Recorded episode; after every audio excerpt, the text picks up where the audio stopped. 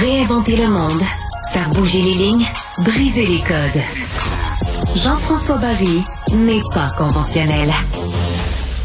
Il y a eu un grand changement qui s'est amorcé euh, aux caisses des jardins. On a enlevé le fameux livret. Vous vous souvenez du livret? Ça fait plus de 100 ans que ça existe, 120 ans en fait exactement, où on allait au, guichet ou même euh, lorsqu'on était à l'école, on avait notre petit livret de, caisse. Quand on allait au guichet, on faisait faire du ça ça. Ça faisait longtemps qu'on l'avait pas fait faire. Je vous dis que des fois, c'était long. Bon, pour la majorité des gens, comme moi, par exemple, ça me, ça change rien dans, dans ma vie parce que bon, je suis passé au numérique, les transactions se font avec mon téléphone, avec mon ordinateur. Reste qu'il y a quand même 270 000 usagers qui l'utilisaient encore. Et ce qu'on apprend surtout, c'est que c'est des gens, pour la majorité, de 70 ans et plus. Euh, et des fois, j'ai l'impression qu'on va trop vite. Euh, si je regarde mes parents, euh, on va trop vite en technologie. Des fois, ma mère me le dit, là, ça va, ça va, ça va trop vite. Là, ils pensent plus à nous autres. On va faire, on va parler avec Pierre Lynch, qui est président de l'Association québécoise de défense des droits des retraités. Bonjour, Monsieur Lynch. Ben, bonjour, Monsieur Barry. Merci de m'accueillir. Ben, très beau, très belle chemise ou chandail là, que vous hein? portez aux couleurs des Alouettes de Montréal. Tout à fait pour les gens évidemment qui nous écoutent via la, la vidéo. Donc euh, le livret, ça a l'air banal de dire on enlève euh, le livret. Reste que pour certaines personnes, c'est encore un choc technologique. Ouais, c'est un choc technologique, c'est un choc émotif aussi. Euh, pour les aînés, c'est un autre signe là qu'on les ignore en bonne partie ou on ignore de leur donner des solutions hmm. qui rencontrent leurs attentes. Parce qu'ils ont proposé des solutions, mais ces solutions proposées ne rencontrent pas les attentes là, en tout cas des personnes de cette génération-là qui qui n'ont pas été élevées hein, dans le contexte technologique d'aujourd'hui. Non, non, des fois, euh, mais je vous dis, là, mes parents ont, ça là, entre 67 et 70, euh, puis des fois, on, je ris un peu d'eux autres. Euh, quand elle est pas capable, on veut se faire un, zoom ou quelque chose de même. Puis là, ma mère, je la vois pas, pas de son. Puis là, je fais signe, paye sur cette affaire-là. Mais on devrait pas en rire. C'est juste que les autres, c'est arrivé dans leur vie. Il y avait 40, 50 ans. Donc, c'est tout un choc. Et je sais pas pour vous, mais moi, le son de cloche que j'ai, c'est qu'on s'en va de plus en plus vers ça. Donc, on veut renouveler, je sais pas, notre permis de conduire, c'est sur Internet. On a besoin de faire appel avec le gouvernement, c'est sur Internet. Tout est maintenant sur Internet. Euh, mais pour eux, c'est pas c'est pas facile. Donc on oublie cette génération-là, puis c'est un certain manque de respect. Ben, c'est un manque de respect. Puis dans tout, euh, dans toute organisation, là, on doit s'assurer que les services sont disponibles selon les moyens technologiques utilisés par sa base. Fait que j'admets là que pour la productivité, il faut aller vers du self-serve, hein, du libre service, parce que c'est important pour rencontrer la quantité énorme de transactions. Sauf qu'il faut laisser de la place aux gens, euh, soit à cause d'incapacité technologique, de manque de littératie ou peu importe la raison, qui sont incapables de rentrer en communication avec l'entreprise avec laquelle ils font affaire. Puis je dois mentionner une entreprise comme Desjardins qui fait des millions de profits par année, hein, à un certain moment donné, qui a, qui a cru. Puis à un moment donné, sa croissance, elle est partiellement due à la génération précédente qui mhm. ont cru dans le mouvement des jardins, qui ont cru dans la mission sociale du mouvement des jardins aussi, qui ont, ils, ont, ils, ont, ils auront permis de croître à la, à la façon dont ils sont rendus.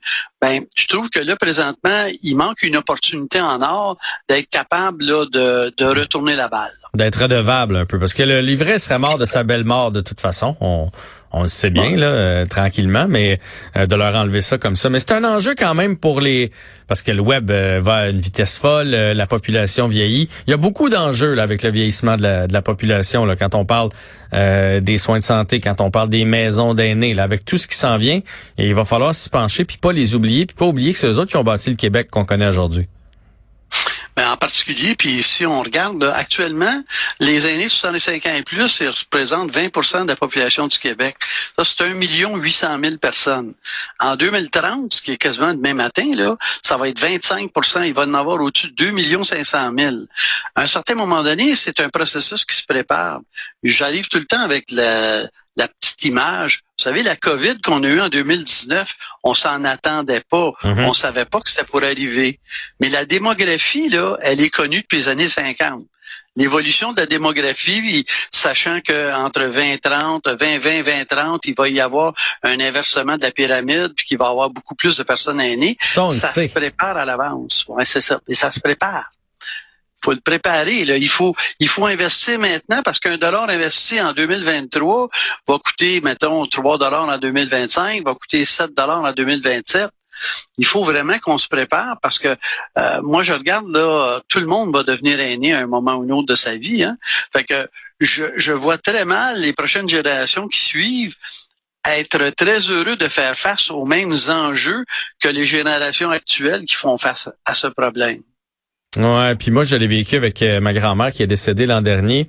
Elle a été euh, presque pendant dix ans chez elle à recevoir des, des soins là, à moitié offerts par le CLSC, à moitié offerts ou le CI3S, là, je me souviens pas, puis à moitié offert par la, par la famille là, qui engageait des, des gens, mais à la fin, Heureusement, quasiment, elle est décédée parce que c'était, plus vivable. On réussissait plus à trouver des gens euh, parce qu'il y en a de, de, de, de, moins en moins. Puis c'est un travail qui est euh, qui est dur. Fait que si on ajoute encore un plus grand pourcentage d'aînés, mais il faut trouver des solutions parce qu'on réussira pas à subvenir aux besoins de tout le monde. Oui, tout à fait. Il faut être plus à l'écoute et à l'attention, puis, proposer des solutions euh, que l'aîné là, euh, mettons, est prêt à, embarquer dedans. Je donne un exemple. Là, on est en train, avec le projet de loi 15, de modifier tout l'environnement de la santé. Là. Euh, les aînés, ce qu'ils ont mentionné au cours des dernières années, c'est qu'ils voulaient avoir des soins puis du maintien à domicile. Les deux problèmes qu'ils ont soulevés, c'est que c'était difficile d'accéder. Donc, l'accès était difficile et compliqué, beaucoup de listes d'attente.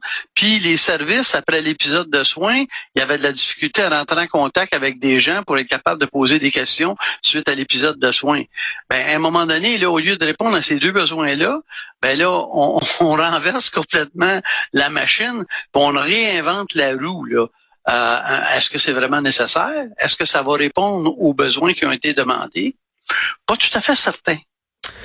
Bref, faut euh, faut se pencher sur ce qui s'en vient dans les prochaines années puis dans le concret aujourd'hui. Prenons l'exemple du livret des jardins là, qui est déjà disparu. Fait que ça donne rien de s'étendre là-dessus de midi à 14 heures. Ils vont pas le ramener, mais il faut faire attention pour pas les, les oublier, oublier qu'ils ont encore besoin euh, de soins, euh, de services de la population. Des fois, bon, les enfants sont proches pour les, les aider à se connecter à leur compte en ligne, mais des fois c'est pas possible. Les enfants sont loin. ces gens-là ont besoin encore là, de parler à des gens concrètement au téléphone, d'aller physiquement voir des gens. Alors il faut euh, il faut s'en il faut s'en souvenir puis il faut pas surtout pas les oublier. Pierre Lynch, président de l'Association québécoise de défense des droits des retraités. Un grand merci. Ben merci, bonne fin de journée.